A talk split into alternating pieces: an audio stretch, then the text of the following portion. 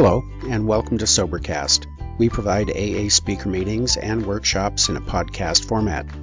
We are an ad free podcast, and if you enjoy listening, please help us be self supporting by visiting Sobercast.com, look for the donate link, and drop a dollar or two into the virtual basket. Also, if you're a member of NA or have friends that are, please tell them about our other podcast, NAPOD. NAPOD features NA speakers and workshops in the same format as Sobercast. We upload a new speaker every day, and it's easy to subscribe by searching for NAPOD, N-A-P-O-D, all one word, on any podcast player app, or go to napod.xyz if you'd like to listen online.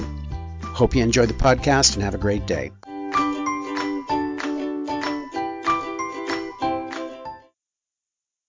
Pleasure to introduce uh, someone who I just met. She braved the elements to come all the way out here from Waco, Texas. Let's give a big California welcome to Ann Kay.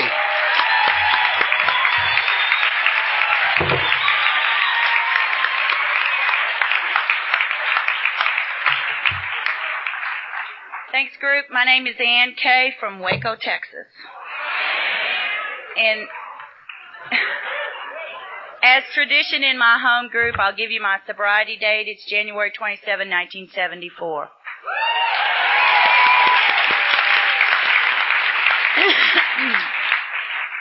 Um, I'd like to start out by first thanking the committee for inviting me to California. It gave me an opportunity to uh, come down a little bit early and, and spend some time with Harriet and go back to San Francisco, which I haven't seen since I was three months sober. And I was so excited when I got the phone call to come down and, and was invited. And, and I guess I need to say thank you to uh, Ash Tree Fellowship Tapes. They're the people that are taping the conference this weekend because it's the lady behind the table over there that did all the searching to find my phone number. It was so incredible. I couldn't wait to get here to find out how y'all got my number. Um, first of all, my name has changed a number of times since I've been in Alcoholics Anonymous.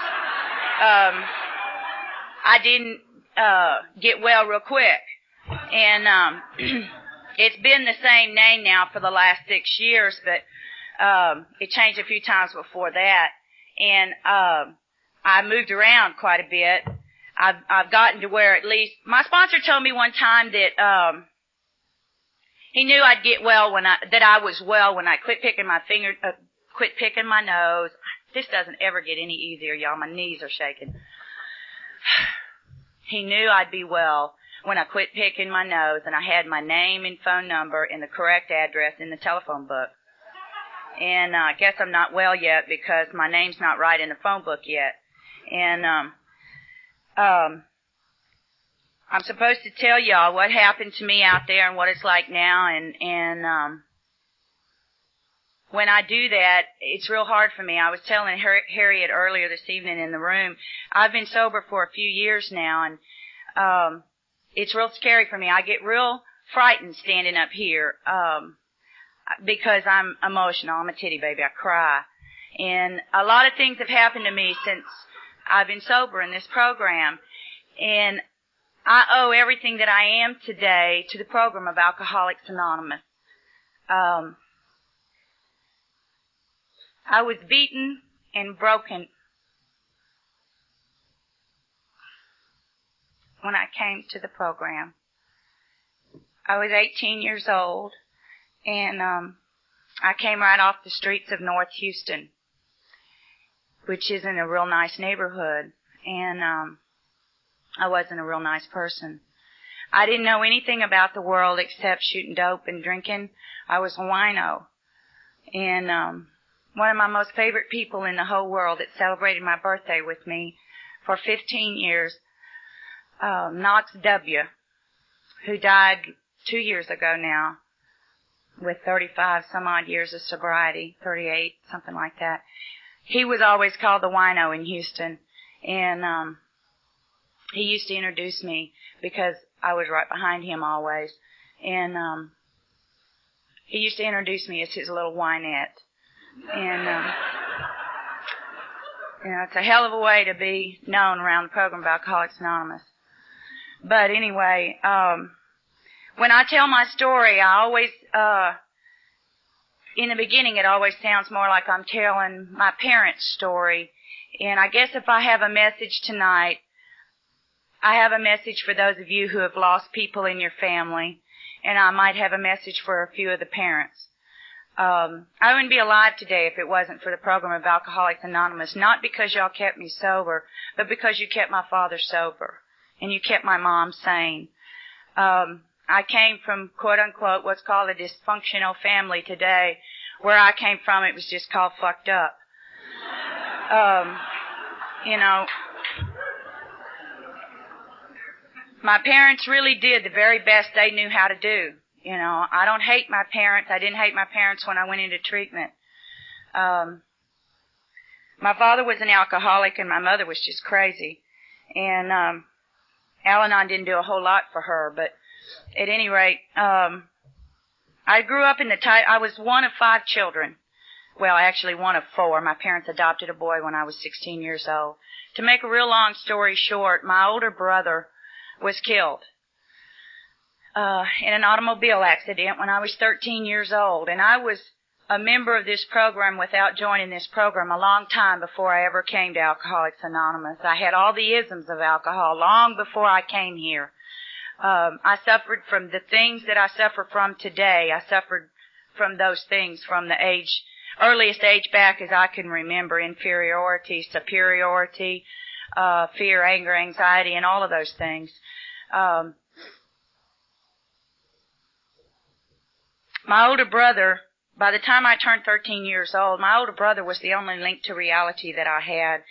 Um, that movie that's so popular on TV that they show about once a year, The Teenage Alcoholic, is a classic story of Ann B. You know, um, I hid my bottles underneath the seat of my car. My dad was a car dealer, used car salesman, and uh, always had a car. So therefore, I was always surrounded by people. I was never lonely. You know, I was never lonely. Uh, in that sense of the word, I was always surrounded by people because I was the only kid at 13 that had a car. And um, you know, I, I uh, the the sad part about all of that was is that I could have 50 people around me and still be alone. I never felt like I fit in anywhere, and uh, I needed all of those things that I had around me in order to keep those people around me, so that I didn't have to stop and take a look at what I was doing to myself. I knew from the first drink what I was doing to myself. Um, what happened in the summer of my 13th year was my older brother was killed in an automobile accident. And I believe after all the years that I've had to look back over my life and put things in order today, that that, that was the severing point for me. That was the point where I shut off from the rest of the world. That's the point where I tuned in and dropped out. That was in 1963 somewhere thereabouts. Y'all are going to figure this out. I'm really bad with times, dates, you know, and all that. I think at, at Icky I gave the wrong sobriety date and used the wrong name at the next one, but, you know, just try to piece the pieces together. I get started on a story too and forget where I'm at and just go on to something else. But, um, anyway, when my brother killed, it severed all my ties to reality. I absolutely tuned in and dropped out. Um, that was during the Timothy O'Leary and uh, you know dropping acid days. A lot of this my story is going to be before y'all. By the way, I'm 35 years old. Um, what happened was I just stayed blottoed for as long a period of time as I could. That happened to be at the time in history, in medical history, when um, heart surgery and heart transplant was brand new to the world and my family was catapulted into the news. We were in the papers and on TV and, and there were news people around our house all the time because my brother was in perfect health condition. He founded a surf club called the Southern Association Surf Club. And he was just, you know, beautiful physique, beautiful man. And, uh, he was killed in an automobile accident and the van rolled over and smashed his head. So the rest of his body was alright and my folks donated his heart and a man received his heart, and as a result of that, we got a lot of public press and you know TV and all that kind of stuff because it was brand new. And I was real frightened by all of that. I'm not the life of a party, you know. Uh, by nature, I'm I'm shy. I'm frightened by people, and alcohol brought all of that, made me the other person. It made me the person that I wanted to be. Um, when my brother died, my my relationship with my mother was always awful. I can't remember when it was ever good. Um, as a result of my father's alcoholism, all of the and my mother working all the time, all of the stress of raising a family and and feeding and washing clothes and you know so on and so forth was put on my shoulders. I was the oldest daughter. And I raised my little brother and my little sister and my my older brother. It was my job to see to it that he got breakfast and dinner and and uh, got off to work, and he had school clothes to wear to school the next day. Um, when he died, I had nobody left in this world to talk to, and I went completely inside of myself. Um, all the way through high school, I was known as Sunshine. Until I was five years sober, my father called me Sunshine, and he thought it was a term of endearment. And when I was five years sober, I finally had the uh, guts to ask my father to please not call me Sunshine anymore. That the reason the kids always called for Sunshine is because I was the Sunshine Connect, the Orange Sunshine Connection at school, and um, that was the way that deal went, you know. And uh, I don't remember. I, I have such respect and admiration for the kids that are I see in the program. I say kids lightly. I don't mean it that way. The, the young people that are in the program today. I couldn't get laid the first time without being stoned and high. I didn't go to the senior prom sober and clean. I didn't go through exams sober and clean. I didn't deal with my first job interview sober and clean. You know, I couldn't deal with reality on reality's terms. I couldn't deal with the world on the world's terms. The Vietnam War was real, you know, big right then. It was going on. And, uh, you know, we knew we were all going to die tomorrow. So we were getting all the gusto we could from today. And, you know, and I went through a whole lot of years, seven to be exact, of doing that. Um, I don't believe that the disease of alcoholism is hereditary. I believe that the symptoms are hereditary. The characteristics of alcoholism are hereditary. What I, uh, hereditary, what I inherited from my father was that inability to deal with what was going on in today's world you know, to deal with those fears, to deal with that insecurity, to deal with that that uh, superiority. Um, and I drank to be equal to the people around me. I was never equal to anybody. I was either way down here or way up here. Um, I managed to get through high school I had pretty typical high school years. I never got caught. Um, I got expelled from school for causing a riot at school. Uh, we had a peace march, and um, my, the problem was that both my parents taught school, and um, in my senior year, um, some of you may remember when William Calley, who during the Vietnam War, he was a colonel, I think, in the service at any rate, uh, he was placed under house arrest for a. Particular coup that went on in, in Vietnam. And they were just passing the buck. And I was really into politics at that time in my life. Everybody was. But, uh, I decided to write my senior thesis on the injustice of justice.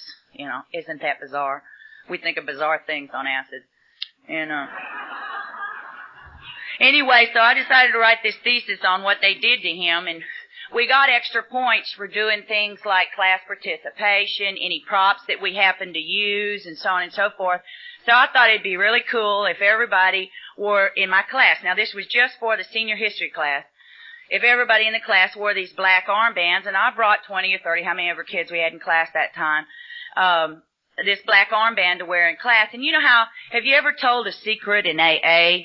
In the at say the noon meeting and by the time you got to the 10 o'clock candlelight meeting you heard the secret that you told at noon that same stuff happens in high school and that's what happened. And see i lived in a really backward small farming community called aldine texas. And in aldine we didn't have black people in our high school. Uh, we we didn't have bangs. You know, that's when everybody was surfing and the beach boys were really big and the girls painted those little curls on their eyes, and uh, you know the girls' counselor would go down the hall like this, licking and wiping them off, and they used to set us up on the stage and measure our dresses, and if they were more than an inch above our knee, we were sent home, and I was sent home pretty regular. I'd get to school and roll my skirt up. I couldn't leave the house like that because my mom wouldn't allow it. At any rate, I wrote this thesis, you see, and I thought it'd be really cool to have everybody wear these armbands, and so I brought enough for my class, and by the time gym class was over, everybody had taken their socks and tied their socks around, their gym socks around their arm, and I set it up so that when the, we were all the senior class was in the auditorium, and I was going to be up there telling my deal, and my little class was, the whole senior class was in there, and my class was right here, and they were going to hum something like a Star Spangled Banner while I read my thesis. You know, I mean, I was so dramatic. And um, I can't imagine why. Sometimes Boone's Farm and acid will do that to you. But, you know, I, I just thought that'd be the thing to do. And I knew I was going to ace this test. I was good in history anyway. It wasn't my, I needed to do something like that in math. I can't add and subtract. But at any rate, I did this deal. And as an added effect, I thought it would be really to my benefit if I called one of the TV stations, and I did. I called Channel 2, and they were always real pro- cooperative in our school system, and because I was well known, or my name was well known in the community because of my brother, they were kind of interested in a success story. Here's this girl, you know, her brother dies and her parent, you know, they really did it good. And they came out and the problem was, you see, I was already playing pharmacist when this took place in my senior year, and some of you may relate to this, I'd get up in the morning and take speed, smoke dope at 10 o'clock at the first break so I could come down because I'd be too high from the speed. I knew I was going to get busted. Bear in mind now that both my parents taught school there. And then, you know, the dope would make me too giggly and wild, so at lunch I'd go out and drink a bottle of Strawberry Hill wine, go back into school, the wine always made me sick, so I'd take something for the upset stomach, and you know, I mean, this is the way my day went. You know, I mean, I was like a walk-in pharmacy. And uh, I always considered myself or called myself a trash can junkie because I didn't care what it was, uppers, downers, booze, pot. You know, it didn't matter. It, it, if it altered the way I felt, then that's what I did. And um, so anyway, I had made my little trip to the parking lot, and I'd made my little trip to the locker, and I was on my way to the gym because history C is like at two o'clock in the afternoon. Well, when the bells rang, my class was going to stand up and quietly, in protest, walk out the door of the auditorium and go sit underneath the flag. And we were going to lower the flag in honor of William Calley. Well, we did not know that it's a federal law that you don't screw around with an American flag. First of all. And number two, I had also reached that point in that line had already been crossed that the big book talks about, about not being able to predict our actions when we drink. And, you know, the acid was supposed to take place at 10.05. You know, and what happened was it didn't hit me until 2.04 when I was standing behind that podium. And, you know, the bells rang and the kids walked out the back and not only did the 22 people that were sitting on the second row get up and walk out, the whole goddamn school walked out and the bells the, from the hallways, the freshman class, the sophomore class, and everybody was outside. And, you know, our people were good, hardcore. What we did on Friday and Saturday night in our neighborhood is we went to the American Legion Hall. Those people did not like the fact that we had a riot at our school and that we were, you know, doing that kind of thing. They weren't happy at all. So we go out the door and I mean, you know, how many of you have ever been given a dare? You know, I mean, I couldn't wuss out on them. They were depending on me, right? And I was plenty stoned and I crawled up that flagpole because they told me to do it. And I was standing on that flagpole reading my thesis and I was having a great time. Now, uh, did any of you guys see that movie that Joan Crawford did, Mommy Dearest? Is it Joan Crawford? Okay. You know when she got after that kid with that thing? My mother came out of that school. when I saw that movie, I thought, God, it looked like my mother when she came after me and they jerked me off that flagpole. well, they didn't get any of the other kids in trouble, but the entire, Mr. Richardson's entire history class was expelled three days before finals. I was the only one that didn't get to take my final. Well, y'all know that when we're full of those kind of chemicals, we're not gutless wonders. And I wasn't going to let well enough alone. I didn't think they had a right to infringe upon my civil rights of freedom of speech. I knew the history books. You know, that's not, I mean, I, they, my parents were paying for my education. So, I went to the school board meeting and I explained to them that they didn't have a right, that they were infringing upon my, my, my civil rights. I had a right to stand up behind that podium and tell those kids what was going on in Vietnam because we were all fixing to go to Vietnam and die. And I believed that. Well, I got back into school and everything worked out okay. I graduated from high school, married with a child. Uh, they didn't know I was married and they didn't know I had a child. It wasn't cool to be pregnant then, and a teenager. Now it's, you know, it's not looked down upon. It was really bad then. And we lived in a tent in my parents' backyard, and that was real neat because all the hippies did that, you know. uh, you know, and that's just the kind of childhood I had. I didn't get busted. I don't know why. It just wasn't my turn, you know. Um, I had every reason to be. I just never did. Um, I got in trouble and went to jail a couple of times, but it was just lightweight stuff, and that was pretty much the end of it. My number didn't come up. You know, my number didn't come up. Um,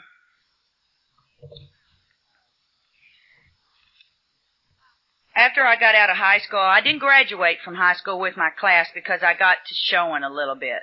You know, I was on the swim team and, um, it, it became real apparent that I was pregnant and my mom and dad thought it might be cool if I'd go downtown to this school for pregnant girls and so that's what I did and, uh, I didn't like it over there and by the way I was married anyway so what the hell did they didn't have any right to tell me what I had to do so I just quit. I quit school.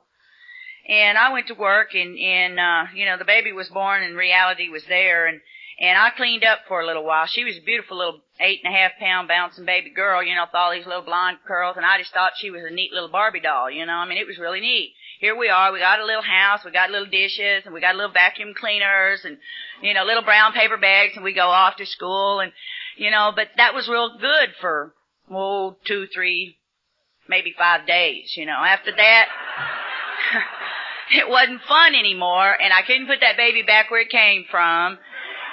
And I couldn't make that man that I didn't like go away. You know, he, he came home from work hungry and he wanted clean clothes and he expected me to wash them and me to cook. And it really, I couldn't go to the concerts where I wanted to be with all my friends. He didn't like me smoking dope all day long and drinking. And, um, the baby cried and woke me up at night and, and, you know, she messed up a good high several times and I didn't appreciate it. But I couldn't do nothing about my situation except get more and more deep into what was going on in my life and, and, uh, so that's what I did. And I went from that into some harder drugs and, drinking on top of it and just continued to go straight downhill and I don't really like to go into that part of my story. It's you know, it's a war zone.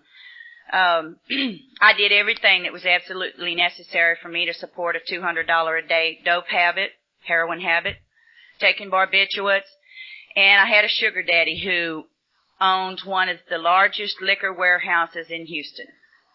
So I was fixed, y'all. I was fixed. I had hit the big time. Now, what I thought the big time should have been was one of those real pretty wine glasses, drinking you know, some real nice wine, Dom Perignon, you know, out of one of these beautiful crystal glasses like we had upstairs tonight. What I winded up drinking out of was something that pretty closely resembled a Bama peanut butter jar. And I was drinking, you know, I had fairly decent liquor, but, you know, that's not the point all of a sudden I realized that I had no opportunity to fulfill any of the dreams that I'd always had. I had become exactly what I didn't want to be. I had become exactly what my parents wouldn't let me associate with when I was growing up. I didn't like what I saw. I didn't like what I had become, but I didn't know what to do. I was hopeless and helpless. And, um, I, I wouldn't even look at myself in the mirror. I couldn't stand to look at the person that I saw in the mirror. In the process of all of that, I got pregnant again by my son. I was five months pregnant before I found out I was pregnant because it's really hard to tell you're pregnant when you throw up every time you drink or every time you take pills or every time you stick a needle in your arm. You know, when I was pregnant with my daughter, I knew I was pregnant. I wasn't using all of that stuff. But at some point in time, I passed that, you know, invisible line. Um, my son was born and, and, uh, I believe that it should be a law if they can tell me when and where I can smoke. Okay, I, I believe it should be a law, a, a law that that movie, The Littlest Junkie, gets shown on TV. Oh, about every three months. You know, at all times of the day and night. I watched that movie when I was seven months pregnant with that child. I'd been pregnant, I thought, two months.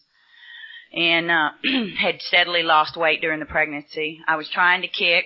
I was switching chemicals around. That's what I did. When I'd get too strung out, I'd start drinking until I'd pass out.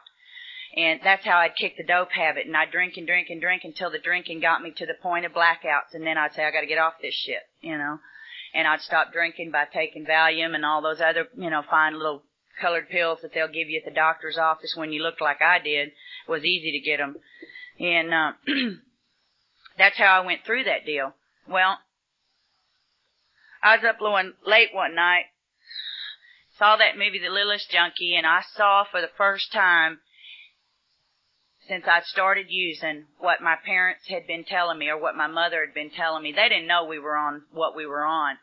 They knew we were screwing up. Um, I found out and was seen that I was imposing my illness on another human being. You know, up to that point, I'd always believed that it was my right to do whatever I chose to do with my body, and nobody had a right to tell me what I could or could not do to myself. It was my body and my choice. And I realized that there was another human being in there that I was responsible for, and I made the decision to kick that night. And I started kicking in three days labor. Three days later, I went into labor, and I delivered that child. And he lived uh, that was a miracle all in itself. He was five months old in December. December 1973. Um,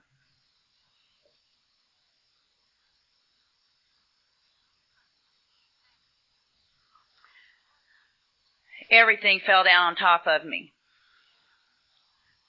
At some point in time during that six months previous, I had discovered uh, I knew what I was doing to myself, but I just didn't know how to get out of it. I didn't know how to get out of where I was. And out there on the streets at that point in time, they told you once a junkie, always a junkie. If you're out there on the street, you're going to die on the street. And I believed that because that's what they told me. You know, I, I started a while ago to tell y'all, these young adults that are coming in the program today, I have so much admiration for y'all. I have so much care and love and concern. When I was out there on those streets, whatever we contacted could be taken care of with Ajax or penicillin. What you guys are dealing with today is deadly. It's killing you.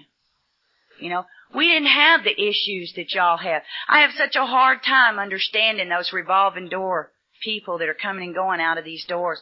Once you walk in today with the issues that y'all have to deal with today that we didn't have to deal with. You know, VD was the worst thing you could get back then. And it's not true today. It's not true.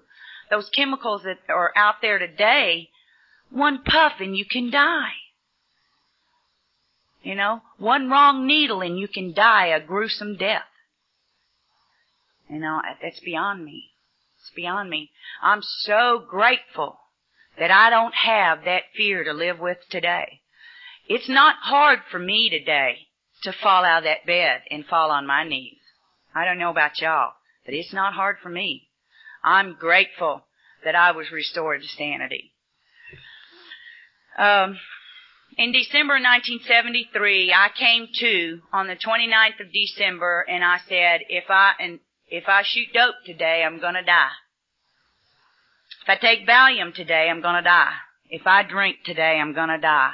I didn't, I can't explain to you other than that I truly believe God was doing for me what I could not do for myself, and a spiritual awakening took place in my life without me being aware of it. I woke up with what Bill Wilson describes as a moment of clarity. I knew that if I got loaded one more time in any way, shape, or form, one two milligram Valium, one small little bitty tiny glass of two point beer, I was gonna die. And I didn't want to die. That was the first day in seven years that I haven't wanted to die. Now explain that shit. You know? All of a sudden, I didn't want to die. I woke up and I didn't want to die, and I especially didn't want to die that way. I was willing to die going through it, kicking it, getting off of it, whatever I had to do. I didn't know what to do. I called my mom and dad finally about 10:30 in the morning. My mother was a maniac. I, you know, give me the phone, give the phone to daddy, mom. We go round and round on the telephone. She finally gets dad on the phone. I tell dad, you come over here. I got to see you. Daddy comes over to the house. He's got mom with him. She's running around, you know, all hyper and um he sits down on the couch and um you know, I mean this is a gruesome thing. I I don't know what I'd do. I hope to God that the program's taught me enough that I wouldn't react this way if one of my kids came to me. What I did was I sat down, you know, and it was like all the lies was were gone. All the bullshit was gone. I didn't know what to say other than to just have diarrhea of the mouth on my parents. You know, and I said, look, I've bullshit you and lied to you all my life. I'm a heroin addict and I've been hooked on alcohol and pot and pills for the last six years and I don't know what the hell to do and I don't want to die. And that is verbatim what I told my parents. Well, my mother, y'all can imagine after the description I've given you, she was jumping around, you know, and screaming and just going wild. And my dad, as long as I live, if I pick up a drink tomorrow, you know, if I go back out there and die, if I get hit by a bus, if whatever, okay, if I die, the earthquake gets me, and believe me, that went through my mind this week several times. you know, if if if I'm gone, if it's if my time's up, I will always, always be grateful to the program of Alcoholics Anonymous for what happened next. And this is the message that I have for you parents. For those of you that are parents. What my father did was in direct opposite of my mother's reaction. He calmly, or probably was in the process of passing out, sat down on the couch, held on to his knees, looked me square in the eye, and calmly said, How long's it been since you were fixed? I said, the first honest words I had said to my parents in I don't know how many years. I said, I don't know. He asked me if I was sick. And I said, I don't know, Dad. I don't know if I'm scared to death right now or I'm really sick and starting to go through withdrawals. My dad got up off the couch, went in my kitchen to the telephone, and there was plenty of booze, plenty of pills, plenty of stuff. You know, I mean, I could have been blottoed for days with what was in that house. You know? He went back there, he got on the telephone, he called two or three people in the program, he called his sponsor, he called St. Joseph's Hospital. There wasn't a place in Houston at that time, which is where I sobered up and grew up. There wasn't a place in Houston for people like me at that time. They didn't have treatment centers like they have today. They didn't have the public education that they have today. What they had was psychiatric hospitals where they chain you to the beds you know. And here I was, his 18 year old baby girl. He was mortified. He called, he got a hold of Sister Amelia.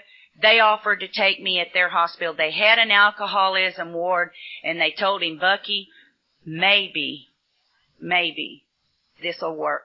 We'll try it. We'll slip her in. They stuck me in the hospital under a, a title called Adult Situational Reaction. That's what it was called back then. I'm a country girl, y'all. I'm taking off my shoes. So anyway, they take me to this hospital and my, you know, my dad was a used car salesman. He had this great big old Cadillac with these, uh, it's like a 63 Cadillac, one with the big fins on it, you know, and it was gold and it was a convertible and it had a muffler missing all down the road, you know. We go into Houston and it was I guess a Sunday morning. I remember the streets being vacant. Okay. I don't really know what day of the week it was. I just assumed it was a Sunday morning and we drove into town and that old muffler going down the road and I could hear it bouncing off the walls. And oh, I forgot to tell you, in the process of me telling my folks all this, my husband comes home from work and of course I supporting his habit too and he kind of had to go along with the deal because the cards were down and my parents had already called his parents and they took the kids away from us and all that, you know, that bizarre stuff that they do. So they get us down there to this hospital and, and my dad, his parents took him and my parents took me and all the way we got that Catholic preaching that you get, you know, and uh, say, I told you if you married that sorry son of a bitch, you know, my mother just really after me. It was all his fault. Her baby girl wouldn't do anything like that. I mean, I was only pregnant when I was 16 years old, but I wouldn't do anything like that. Never understand that. Anyway, they get me down there and my dad takes me. And my dad's my ace in the hole, y'all. I mean, I know how to work my dad. I always have. And I, you know, always did. I knew, I knew how to get what I wanted from my daddy. My mother was a bitch. She read me, she read me, she knew when I was lying, and I was a good liar. I could not lie to my mother. I'd tell her a lie and she'd look me square in the eye and she'd say, you lying. You know? One time in my whole life I got away with a lie from my mother. I'd been out necking with the guy that I eventually married. And y'all remember those peasant blouses that had the elastic up in the neck and you used to slide them down over your shoulder? Well, we'd been out necking and getting drunk and I came home and, and, uh, I had a 10, 12 o'clock curfew and, uh, I just come running in the door. We were in a hurry. We was all undressed. We was in the back seats, you know, groping and, um, I come running in the house and it was one of those nights where I'd had a little bit too much to drink and I forgot to check everything. You know how you check it all and you smell your hair, make sure it doesn't smell bad, you know, and you chew some gum. I mean, your parents will bust you. I mean, today it's tough. My daughter hates me. She can't get away with nothing, you know, nothing. So anyway, I run in the door and I, my mother's always sat in this eat green easy chair and she'd sit there and she had big eyes. And she'd sit there, I swear she really did. Stone, they were bigger, but she did have big eyes. Anyway, she'd sit there and she'd be like this. Waiting for me to come in the door. I come in the door and she looked at me this one particular night and I was plenty stoned. And, uh, she said, and Denise? And I said, yes ma'am. And you know, you don't want to talk because uh, you see that green fog that comes out of your mouth? and when you're stoned, it turns colors, gets stars in it. So anyway, I said, yes ma'am. And she said, uh, do you know that that blouse is wrong side out?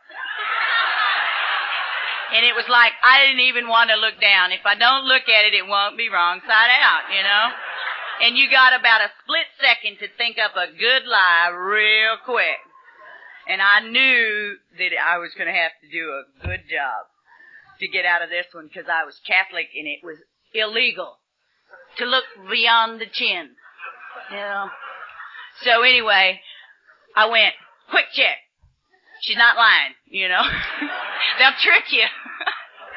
so I looked down, sure enough, it was out, the wrong side out, and I said, Oh my God, mother, you let me go out like this? I swear to God.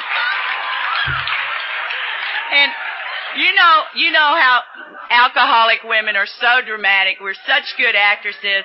And then the tears started rolling and I got really serious. Said, oh God, mother, we went, and I told her all about where we went, you know.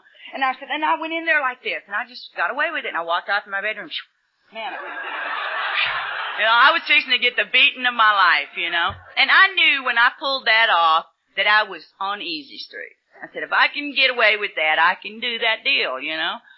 So anyway, I forgot where I was at in my story when I got off onto that. Shouldn't have done that one. At the hospital, thank you. Hey y'all, I'm real. This thing scares me. So anyway, we get to the hospital and you know, I got my daddy right there where I want him. He's feeling really sorry for me. I'm hurting and I'm sick and he's going to be there for me and make sure I'm okay. And all of a sudden, I turned and looking me square in the face, and I know everybody tells you this and it's probably a bunch of lies, but this really did happen. My dad had a brown paper sack in his hands. And in that brown paper sack was a carton of Marlboro 100s and a $5 bill and a pair of pajamas. And he said, baby, and he reached across me. And that was real incredible because my dad, you see, my dad and my mother came from the old school where boys come to the door and they meet your daddy and they shake your hand. They got to have their shirt tucked in and all that. They come and open your doors and close your door, light your cigarettes. Daddy reached over me. you know, and it was like everything was vibrating in my head, you know.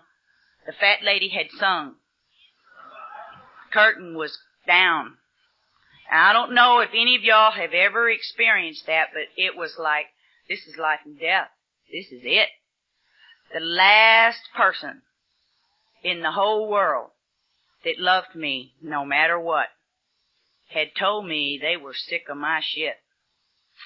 He reached across and he flung that door open and then he looked at me. And I realized that that's the first time since that morning that my father had looked me square in the eyes. And it was like somebody twisted a knife. And he said, baby, you got two choices. You can walk up those seven steps and choose to live. You can take that five dollar bill I gave you, go two blocks down the street to your connection's house, and you can die. If You go up those steps, I'll always be here. You walk them two blocks, and I'm never there again. And it was like, whoa, I'm fucked up now. So, I go up them steps. I, I didn't want to die, you know, but I mean, all of a sudden I realized just how serious I was, you know, what kind of serious shit I was in. So I go up those stairs and they interview me and they stick me off in that hospital and I did my little time in there and they put me in that nut house. What time is it? I can't. Oh, good.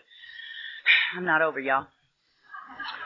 So anyway, I, you know, they they put me in lockup. Back then it was lockup. You know, and they put you in. They, they didn't segregate everybody. Where you know, y'all have it so easy now too. You know, not only do you have it hard, but you got it easy too. They got all these really nice, fancy, schmancy places for you, and everybody's got little matching pajamas, and you know, sometimes they got T-shirts with their name on them and all like you know, Camp Beverly Hills. You know. so anyway, it wasn't like that where I went. What they gave you where I went was, hey, I got two burning now. I'm doing real good.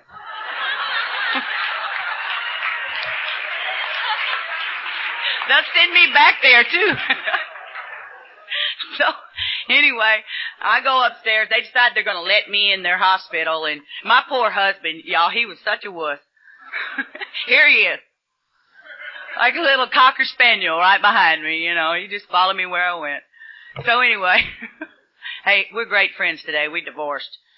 Um, he was a lot of fun to shoot dope with. He wasn't very fun to be sober with. It's lit. He's too serious for me when he got sober. He didn't like me sober. So anyway, um, we get up there and they put us in lockup because they didn't know what to do with us. They they were doing experiments on people like us. We were a motley looking crew, y'all. In 1973, the folks that were coming into Alcoholics Anonymous, I'll tell you what an AA meeting was like when I got sober. There was about 12 old guys, and I mean old guys, they got sober at the Lord's Last Supper. And there was one table in the room, and they talked about 30 years of liquid insanity. And John Barleycorn. Now, who the hell is John Barleycorn? You know? I I can't. I was probably sober 90 days going to meeting, and I was scared. You know how we are, always scared to say, "What, what the fuck is John Barleycorn?" You know. So I thought he was president of AA. I didn't know any better. I wasn't about to tell nobody I didn't know what John Barleycorn was. They might think I was stupid. Uh, you know, it never occurred to me that when I came to AA, I had hair that was down to my butt. I weighed 87 pounds soaking wet and I had drank some mushroom tea about two weeks before I got sober and we thought it'd be really neat to bleach my hair. And so I let this girl bleach my hair, and at some point in time during this deal, she only bleached one string of hair. Right here. One clump. I look like Morticia. You know? But anyway, uh, you know, I went in there and they put me in that little locked up ward and, and they gave me my little green paper pajamas and I don't wear green today. Y'all will never see me in green. I don't like green and I look like hell in green and I was green colored, so I looked really bad. You know, I looked like a lemon walking around in a, you know, its leaves or something, because I had jaundice. Anyway, they put me in this little lockup deal, and I was in for the wildest ride. When that book talks about being rocketed into a new dimension, you know, I was several years sober before I ever saw that line, and I thought, shit, they must have been there where I went. You know, because I'm not kidding y'all now. I met there. I just thought I was messed up. I mean, they put me in this locked up room where all the doors are locked and they lock you up and they take everything away from you. They don't give you nothing you can cut yourself with, hang yourself with, choke yourself with, gag yourself, you know, none of that stuff. If your arms are long enough, they tie them down. You know. Can you imagine that? Is there anybody in the room that's got, you know, can do that? So anyway, they locked me up and I needed to be locked up. And they locked me up. I'm going to share those people with y'all real quick. They locked me up with two people that were real significant in my life, Mr. Arnold and Miss Asparilla, and these are real people. Mrs. Mrs. Asparilla, she, uh, she, uh, her husband had died in bed with her. And, um, she wigged out, you know, and she flipped out and they put her in this place and, and, uh, so I, she, she'd go to sleep and she'd jump up, you know, and she'd start screaming, Henry, Henry, are you still alive?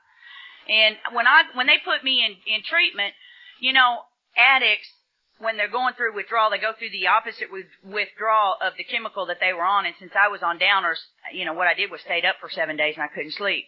So I just walked the halls doing that Thorazine shuffle and, you know, going where I was going and doing, you know, their little stuff they had you doing. And, and anyway, uh, the eighth day I finally got, I thought, man, I'm going to sleep. I was tired for the first time and I laid down, you know, she jumped up on top of my chest and pulled me up out of that bed. She said, Henry, Henry, are you alive? And I said, oh my God, this is it. I'm gonna die in this place. These people are stark raving crazy. What have I done to myself? And all during this period of time that I'm in this locked up lockup, this is locked up lockup, y'all. They don't even have that anymore. There was Mr. Arnold. Now, Mr. Arnold, I liked Mr. Arnold. He was my bud. Mr. Arnold was a little bitty Indian guy. He had green pajamas too. And um, Mr. Arnold walked around singing that song, They're coming to take me away, ha ha, they're coming to take me away, ha. Y'all remember that? Well, that was cool. You know, it was the only entertainment we had in there, so it, it wasn't too bad. And uh, oh, after a little while, you know, it just begins to get on your nerves. You know, I mean, I was kicking some serious drugs. And the second day I was in that hospital, I was scared. They put me on methadone. They thought that was the thing to do. And I knew somebody that was hooked on methadone one time, and they weren't very nice people. And I decided I didn't want any methadone because then I'd just leave the hospital with another habit, and I wanted off of that shit. So I didn't take nothing. I cold turkey. I figured that was the place to do it. If I was going to die, I was in a hospital, right? And at least somebody gets some money. So that's what I did. I cold turkeyed and I almost died, and I, you know, I, I they had to put me over in the regular hospital for a little while because nothing was working. My kidneys weren't working, my liver was swollen, you know, blood poisoning, malnutrition, you name it, and I had it all except VD. That was the only thing I didn't have, and um, that was a miracle. So anyway, uh, what happened was Mr. Arnold come around this corner one day, and he said, "They're coming today, you know." And man, when he said that, I said, "That's it, that's it. I know it. I'm going off the deep end now. I'm flipping out for sure." So I talked them into letting me out, and they put me out in the regular floor out there, and I just did my deal with those people. And out there, I met the maestro, and the maestro was honest to God, true, true split personality. What the maestro did was, when he'd go into his other personality, he played the piano. And I always loved uh, concert piano music. So this guy, you know, I mean, the, he was he was a real trip, y'all he was wearing paper green pajamas just like we were, but he didn't know he was wearing paper green pajamas. He thought he was wearing a tuxedo. And, you know, he'd be walking along and we'd be doing our Thorazine shuffle and everybody be in line walking to the cafeteria, the little lunchroom that we had, or going to the nurse's aid station where we get a lot of our cigarettes lit at and that kind of stuff. And all of a sudden, he'd straighten up, his back would get straight, and he'd turn, he'd pivot on his heels, you know, and just get all up there and debonair on us, you know. He'd just start marching, that nose be up just at a perfect 45 degree angle. And he'd go marching down the hall. And we had this piano in the day room that was grossly out of tune. And he'd go down there and he'd slide that bench out and he'd sit down on that, he'd go flip those tails and then sit down on that piano and shake his head a little bit and get himself right on the bench. And then he'd go, boom, boom, boom, boom, boom, boom. And he'd go to playing and everybody get out of line and just shuffle right on down there to the day room and we'd sit all around him and listen to him play until the guys came in the little white coats and locked him up and they took him away. And that's what we did there. We did that for 45 days. That was our routine. Well, my husband, the wimp, he got well in treatment. They, he, he, he, he wasn't as sick as I was. I had to go over to the hospital for a little while, so I was two weeks behind him in their program. So, and he, he, uh, he had to go to an outside AA meeting. And these people came and got him. And he fell in love with this real pretty girl that had been sober about a good hot five minutes, I guess. And he didn't love me no more, and he found out that he never did. That God laid his hands on him at that meeting and healed him from alcoholism, and I was a bag of shit, and them kids were not meant to be. And he left me. Well, he got well about two weeks after we were on open ward together and left the hospital. And, uh, needless to say, I had a mental breakdown and I cut my wrist in that hospital. I thought that was the thing to do, to get him back, but it didn't. So they threw me back in lockup again and I met some more real neat people in there. And then they let me come back out ten days later. I spent a long time in that hospital and I don't really know even long, close to three months I spent there and anyway, he's out running around AA meetings looking real cool, you know, had his hair all cut and slicked up. Boy, he looked good. And, uh, I still locked up and they finally let me go on an outing and, um, so I'd come home and, and, um, I'd been to a couple AA meetings and I'd have to sit there in that meeting and look at him and that cute little old girl had been sober about 10 days now and, oh man, it just ripped my guts out. I had a terrible resentment. And that went on for a long time. Any rate, make a long story short, I finally got put back out. I was upstairs, you know, and I, I I'd had it. I couldn't go through it anymore. Between Mr. Arnold, Miss Asparilla, and the maestro, I was about to go nuts. And uh, I knew if I stayed in that place any longer, I was going to. So I called Carney Mary, who ran a place in Houston called the Turning Point, and uh, called Carney Mary on the telephone and I asked her to send somebody up to talk to me. I, I just knew that this that wasn't the deal for me. And Carney Mary sent three people up to talk to me, and the people that she sent up to talk to me were Michael Y, Kathy, uh, H, and Larry B. And uh, I don't have enough time to describe those people to you, but you know they were real weird. Um, Michael had an afro about this wide and he was a speed freak and, you know, when he turned his head, that hair'd go, you know, he'd be looking for those shadows that he sees and Kathy uh, didn't have a bra on and she had on some sandals they used to call the Jesus stompers. You know, they were rubber tire tread and they laced all the way up to your ass and she had on these hip hugger jeans and, you know, no bra and a see-through shirt and Larry had on a dashiki and nothing else. And they're, the ones that made the 12 step call on me. And I didn't relate to all those nuts in that hospital, but when them three came to see me, I related to them. They came from the same street that I came from, and they talked about things that I could understand. And so those people took me out to my first AA meeting, and then um, I called Carney Mary a few days later and told Carney Mary I was ready to get out of there. And when she let me come to the turning point, and Carney Mary decided I was just a little bit too cute to come to the to the turning point, she didn't want that kind of trouble because she had a women's house on one side and a man's house on the other. Most of the women in this house were gay and she didn't want any trouble. So I go to the meetings that I was going to, which we had a group called the Natural High Group and Alive and Kicking Group and the White Trash Group. Those were the young people's meetings. See, by this time the old timers, they didn't like these guys that were coming in with hair down to here and, you know, they were real belligerent and they had fought in Vietnam and nobody cared about them and, and they were on some real strange drugs that made them see things in the recesses of their minds that nobody else saw and they didn't want us in the meeting, so we just made our own meeting, and and we were doing scra- you know scraggling along and doing pretty good, and we'd have fireside beach meetings, and you know just all kinds of bizarre things that they didn't care too much for, candlelight meetings, and you know we got to hugging each other and holding hands and holding hands and saying hi to each other. They didn't do any of that in AA when I got there, and uh, my sponsor required that you go to to the 24 hour club meetings and and y'all I have to tell you young people's is real real special to me because I wouldn't be here today if it if I hadn't have gotten the identification that I got from the young people's group but I got the foundation of the program of Alcoholics Anonymous from the 24 hour club. Those people those old timers that talked about John Barleycorn and liquid insanity and played dominoes on Friday night they knew how to work this program. They had the longevity and the stability. They knew how to apply the principles. They knew what the 12 absolutes were in the big book of Alcoholics Anonymous. They knew what was written between pages 1 and 164 in that book.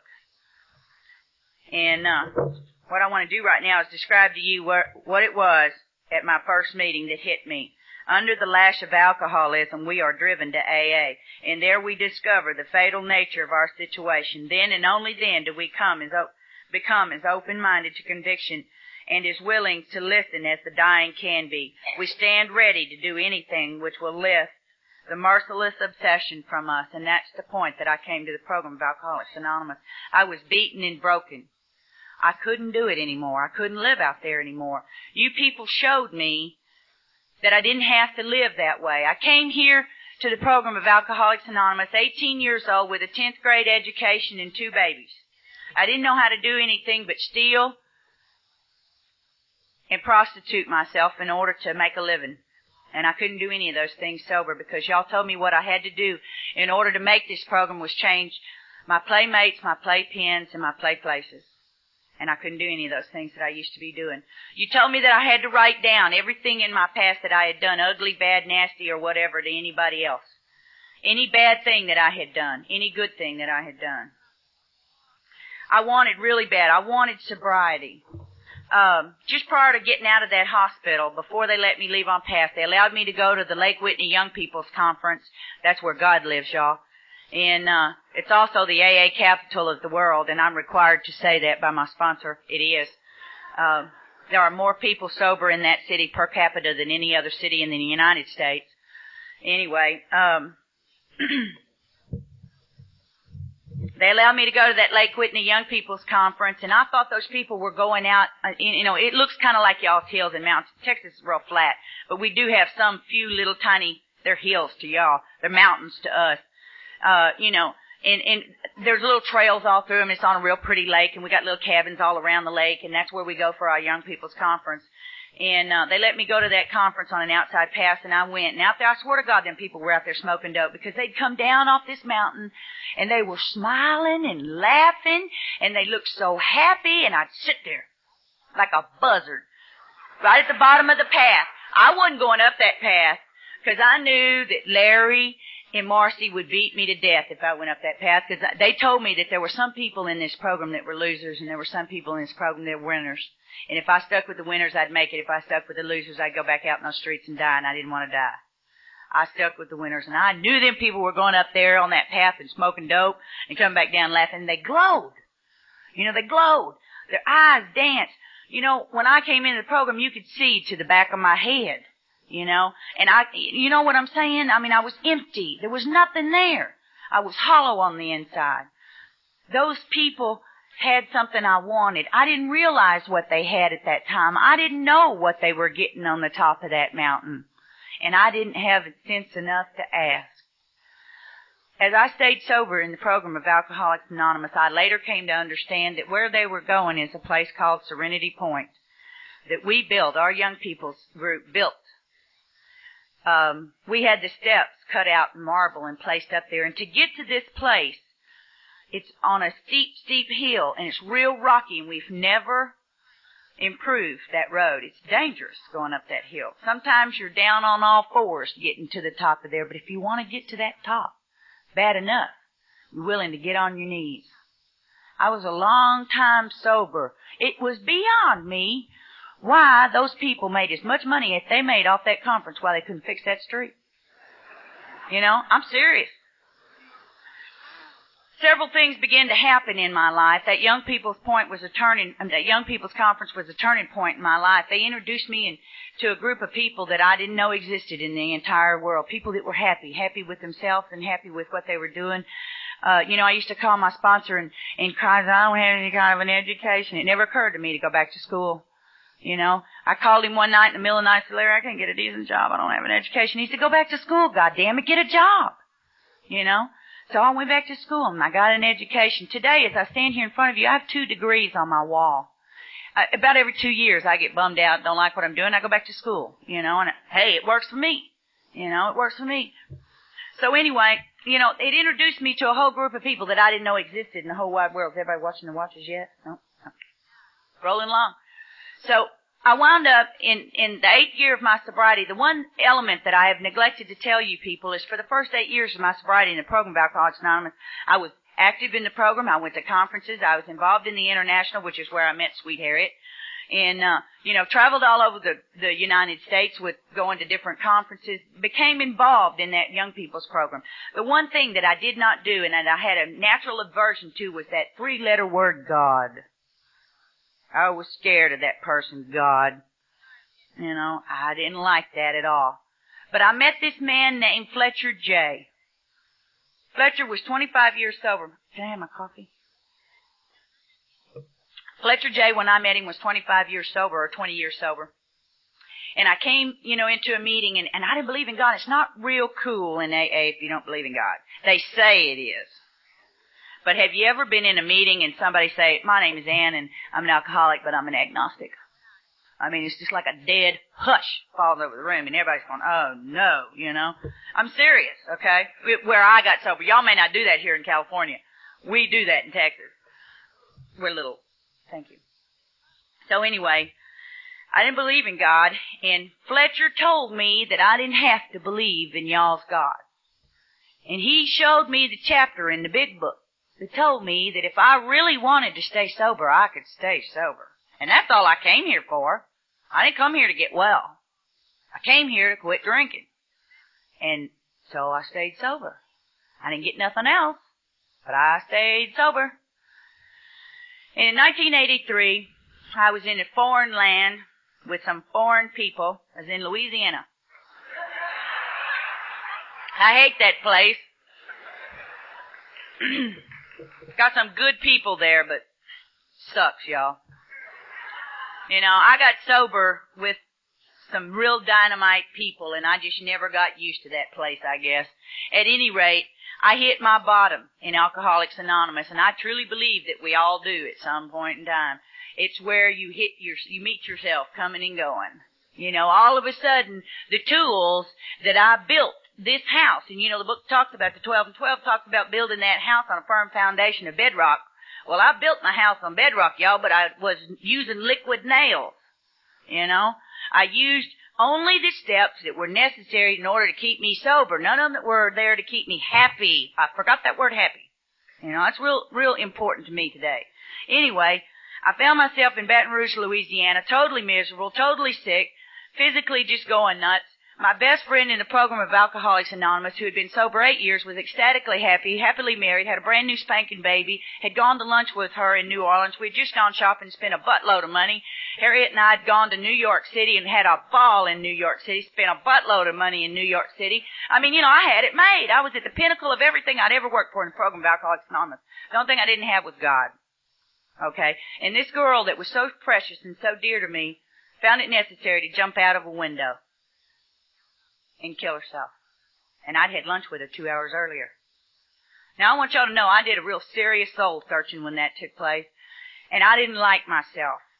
I came to terms with myself over the next two or three months and I came to the decision that I wanted to die just like her. You know, I was really tired. I'd worked hard and that's what it got me. It got me an empty gut. You know, it got me going to bed at night with me. You know, with me. I couldn't get away from me. Couldn't get away from that ugly person that was behind the makeup, behind the jewelry, behind the clothes, behind the Cadillac.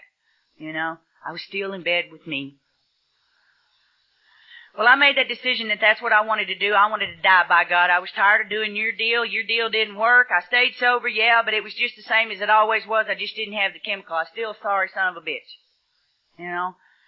And I made that decision that I wanted to die, and I was really sick with bronchitis, and I walked outside, and, and I took all my clothes off, and we were having a little bit of an ice storm, and I laid down underneath a pecan tree with a raging fever and thought for sure that I was going to die because I chose to die.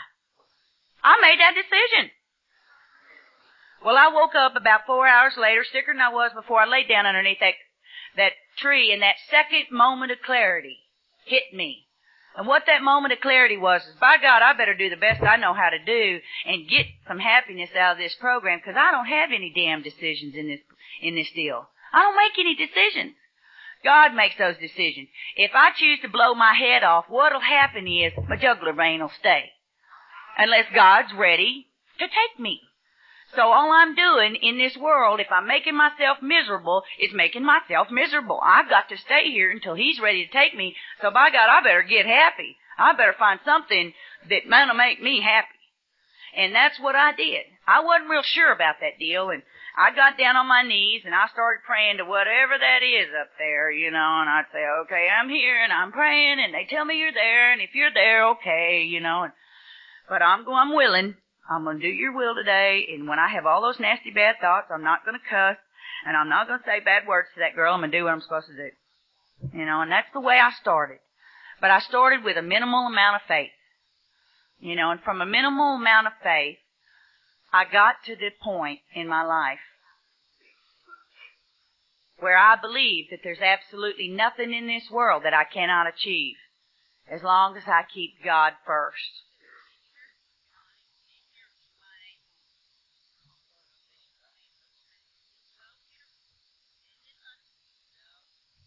Sorry, y'all. so in 1983, I'd finally come to terms with a power greater than myself and had begun to climb up that, that hill. You know, I got part of the way up that hill in the program without God. But that's as far as I got. And the steeper that hill got, the harder it got to climb. You know, I was down in them rocks, my knees were bleeding, my knuckles were bleeding, you know. Well, I stood up and dusted myself off and started trucking up that hill. In January of 1983, of 1984, the best friend in my whole, whole life died. And that was my dad. Two days before my 10th birthday. 90 days after my dad died, my mom died. 60 days after my mom died, my brother died. And in August, my sponsor died. But you know what? I made it. I didn't die, and I didn't want to die. I didn't do drugs. I didn't drink. I kept coming back. I stayed until the miracle took place. You see, my miracle didn't take place that first ten years I was sober. My miracle didn't take place till the end of that year. On December the 12th, 1984, when I felt like a scab on your knee that you just keep knocking the scab off of, you know, I was down on my knees and I said, God, I really know that you love me. And I really know that you want the best for me. And I really believe that you're going to take care of me. And I really believe that if I ask you to pick up this cross and help me carry it, it won't be too heavy and I can make it up that hill. And I made it up that hill and that morning when I read my meditation book, the little line at the top of my book said, pain is inevitable, suffering is optional. And I decided right then and there that I wanted to be happy and that I deserved to be happy. I've worked real hard for everything that I've ever had, drunk, sober, or in between. And I really wanted that. I had two kids that are fixing to graduate from high school now, and my son tells me a couple of weeks ago that he wants to be a doctor. He wants to go to medical school.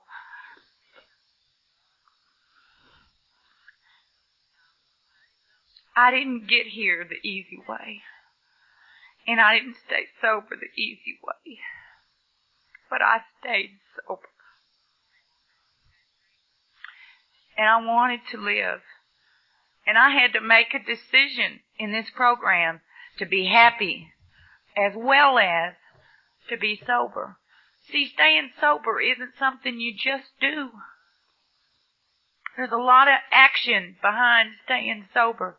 You make a decision that no matter what happens in your life, no matter if your mom dies, no matter if your dad dies, no matter if they all die on you, you know, you're gonna stay sober. And you keep on trucking, and one day, God will show you what it is that you're supposed to learn. I got my freedom. You know, I got my freedom from bondage of self when all those people left me. Suddenly there was nobody there. Suddenly I had to put to work the tools that Alcoholics Anonymous gave me. Suddenly, I had to start walking what I'd been talking for a long time.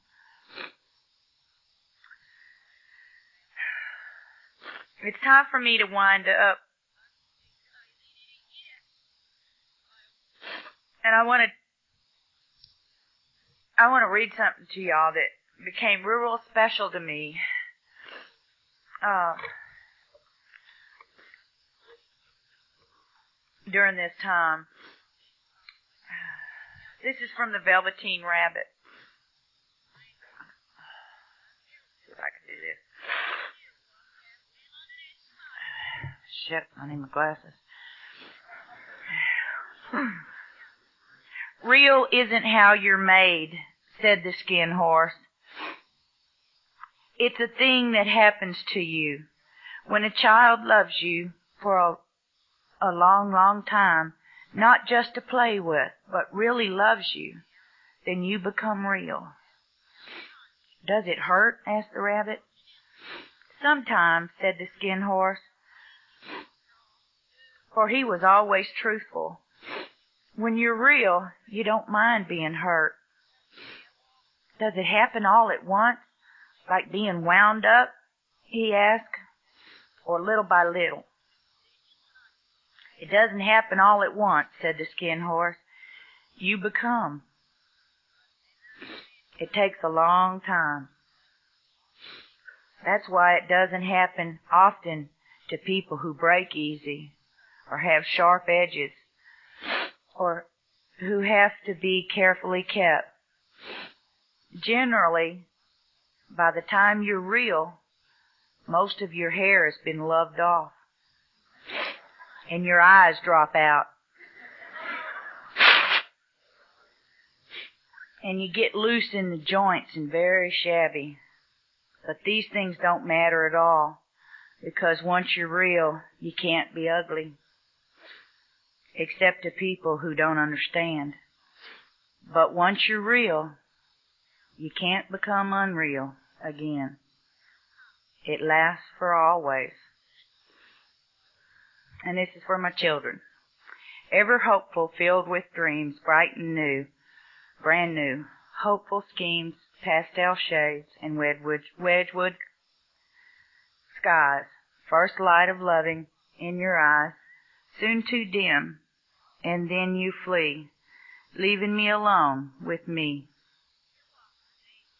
The things I fear, the things you said, burning rivers in my head, bereft of all we shared, my soul so old, so young, so bare, afraid of you, of me, of life, of men, until the bright, new dreams begin again.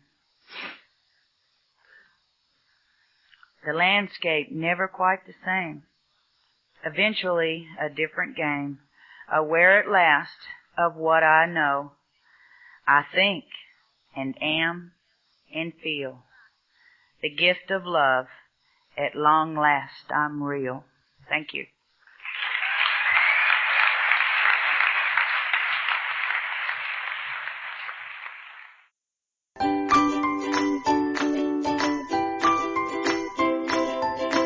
Thanks for listening. I hope you enjoyed the podcast. Sobercast is ad free, and we'd like your help in order to keep it that way. So if you'd like to help us be self supporting by pledging a dollar to a month, visit Sobercast.com and look for the donate links. Thank you very much.